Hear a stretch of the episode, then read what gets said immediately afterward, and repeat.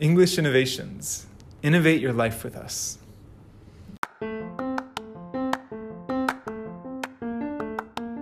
こんにちは。 English Innovations のジョーです。我々 English Innovations は、TOEIC、TOEFL、IELTS の対策専門塾です。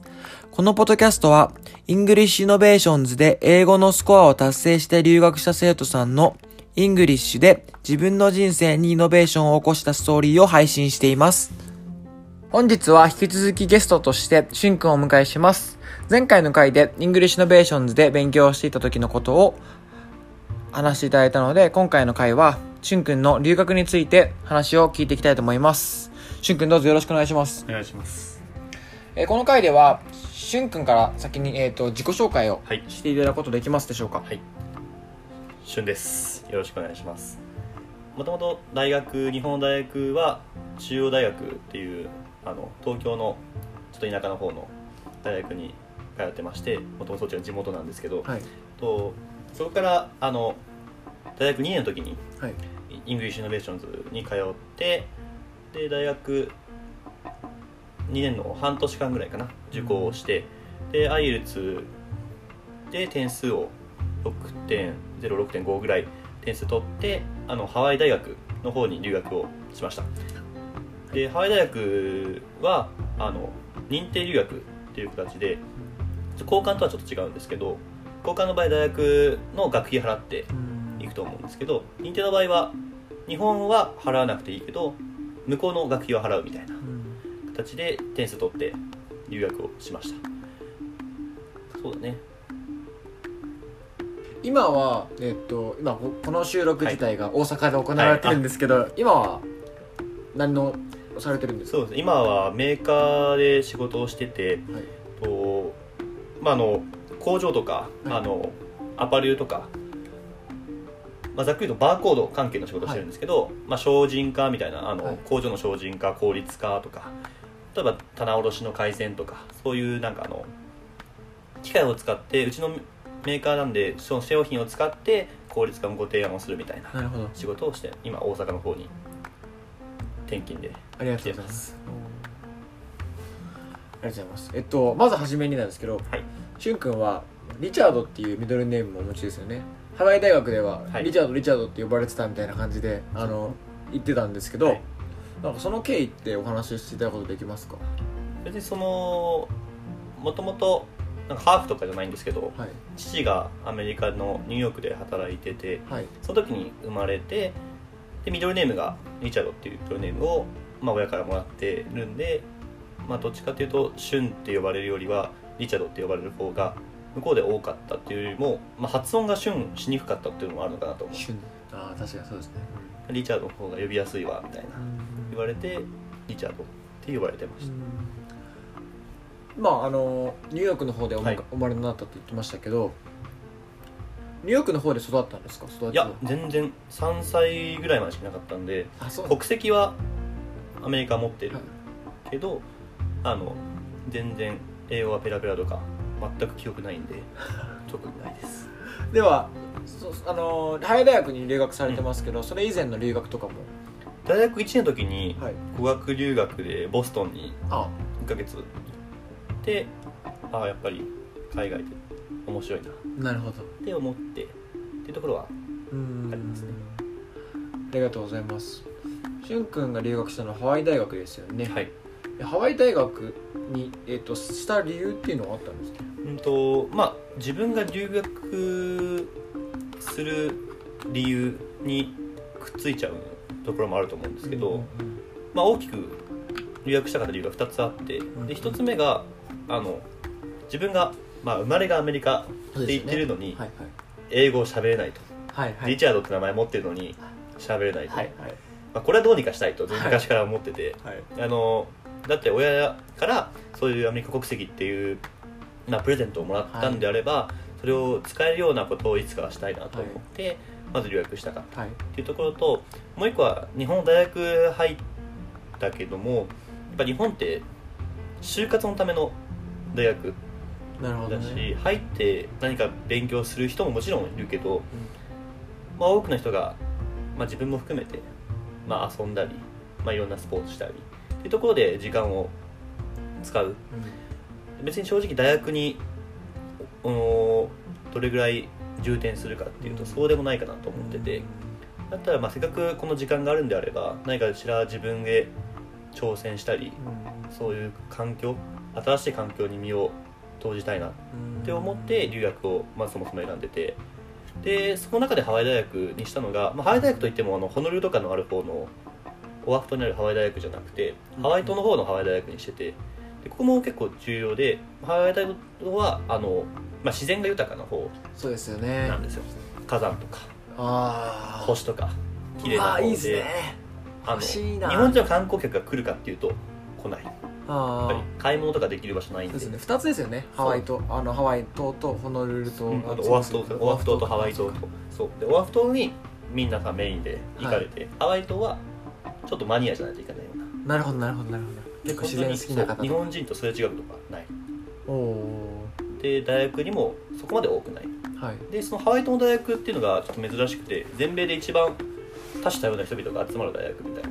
なるほどね。に認定されている大学で,、へでそういう人になんかまあもちろん英語は喋りたいけどうん。特にアメリカがすごい好きでアメリカ人しかいない環境にいたいってわけじゃなくて、まあ、いろんな人の生活とかいろんな人の考えとかそういうのを知りたいなと思ってその中であハワイ島の大学ってなんか面白いなって思って結局ハワイ大学をうん。選びました。いろんな大学に迷ってその中で選んだんだけど。うん。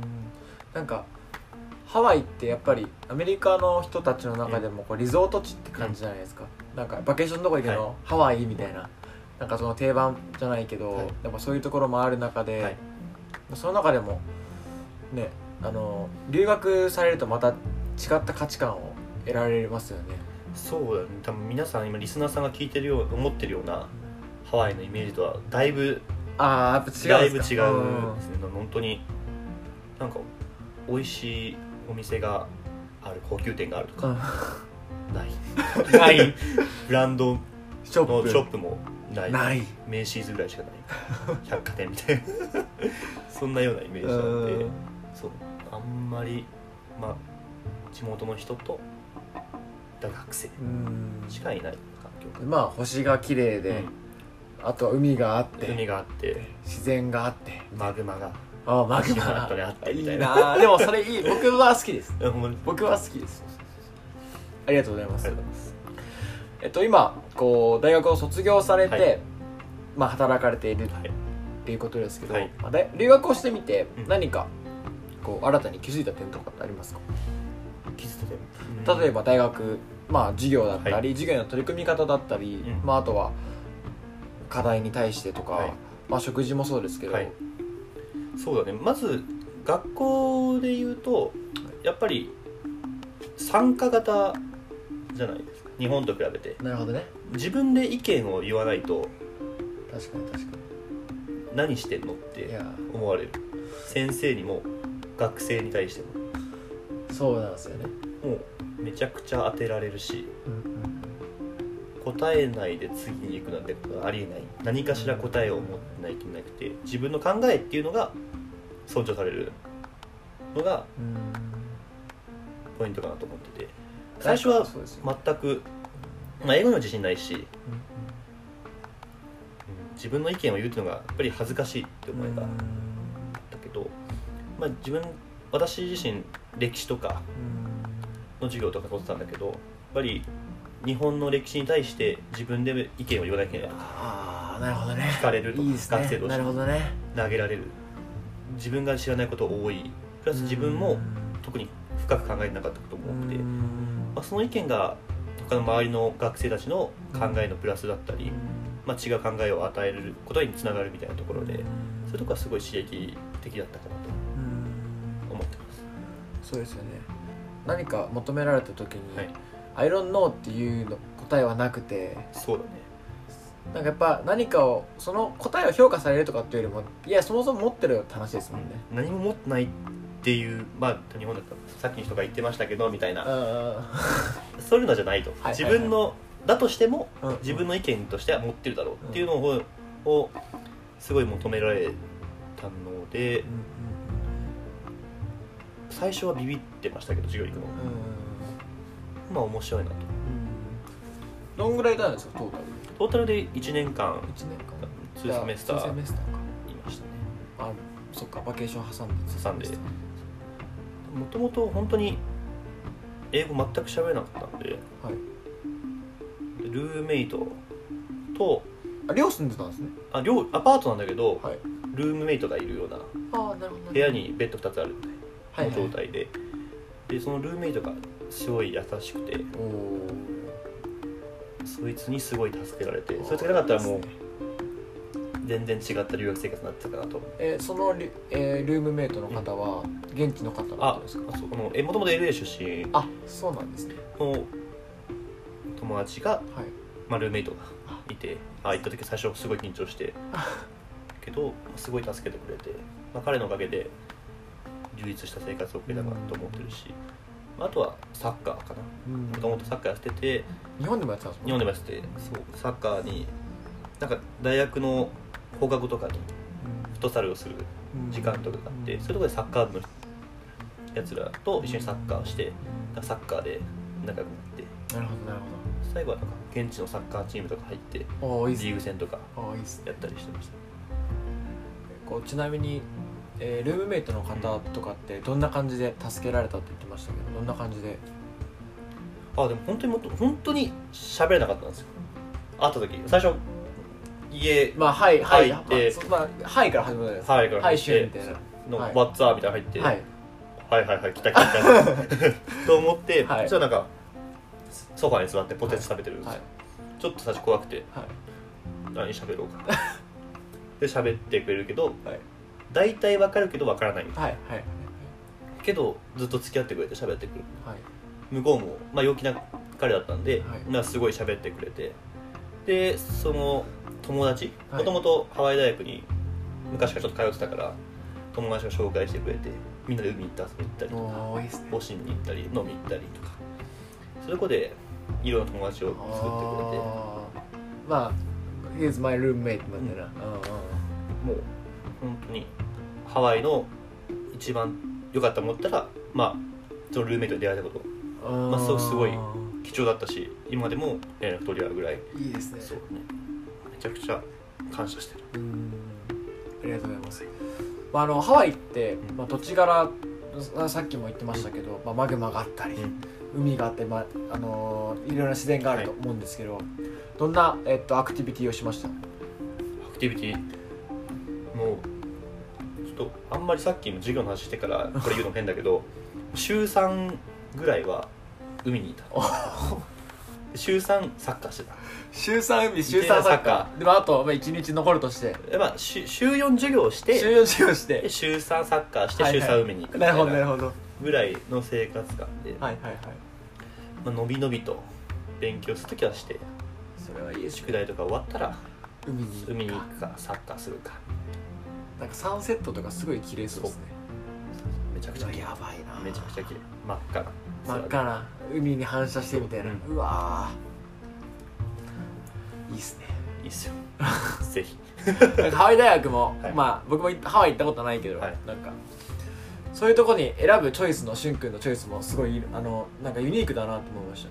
そうだだから本土に行くっていうよりもやっぱそこを選んでそこでまあその自分の目的うん留学したかった目的っていうのをなんか今最初に聞いた目的がなんかすごい達成できてるのかなと思いましてそれが今のことにもまあつながってるのかなって思うとなんかすごいあのーなんかおおって思いました。そうだねなんかまあ本土の例えば LA 行きますニューヨーク行きます、まあもちろんいいとこだと思うし、でそこで何するかっていうのが重要だと思ってて。なるほどね。そのどんなコミュニティに入るかどんな環境で自分を、なんでしょう刺激的な生活に送れるか。そういう意味では自分が選んだ選択は間違ってなかったかなと思ってて向こうに行って本当に現地のサッカーチーム現地のやつらのサッカー部うん。ルーメイドの友達。でそういう人たちと入れる環境そういう環境に自分を置けたってことがちすごい貴重な重要なところだと思っててやっぱり自分が、まあ、最初大学1年の時に行ったあのボストンの語学留学。もちろんいろんな人がいる中でただまあ日本人で集まってる人たちももちろんいるし、まあ、そういう環境よりはもう全く今までの日本語とかじゃなくて今までの世界観以外のところで人と関わりたいって思いがあったから、まあ、あえてそういう環境に自分を置いていたかなと誰どこに行くかじゃなくて誰といるか誰といるか何をするかうんだと思うんで。うんその一歩留学っていうのを決めて実際に飛んででそこで何を探して何を目的としてるか。それをずらしたらいけないかなとは。まあそういうことですね。ありがとうございます、はい。えーこの回の最後として、えー、しゅんくんのこれからの、まあ、今留学されて、はい。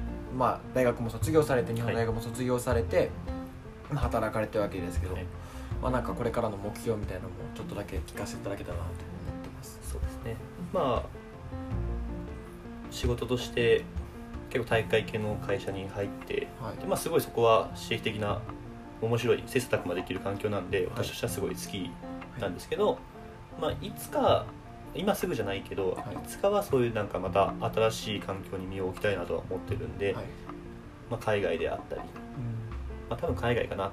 アメリカ国籍持ってるところもあるし、まあ、その国籍をうまく使いながら仕事ができたらまた新しい発見だったり新しいコミュニティだったりまあ、自分のレールを自分で作っていけるかなと思ってますのでそういうところを取り組んでいきたいなと。ありがとうございました。ありがとうございます。しゅんくん本日は貴重なお時間ありがとうございました。ありがとうございました。ではまた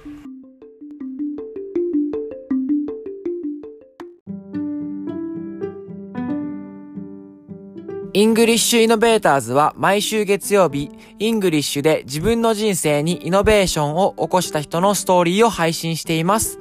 何かご質問、ご要望がある際は、ハッシュタグ EICAST、EICAST でインスタグラムに投稿していただければ答えていきますので、あげてみてください。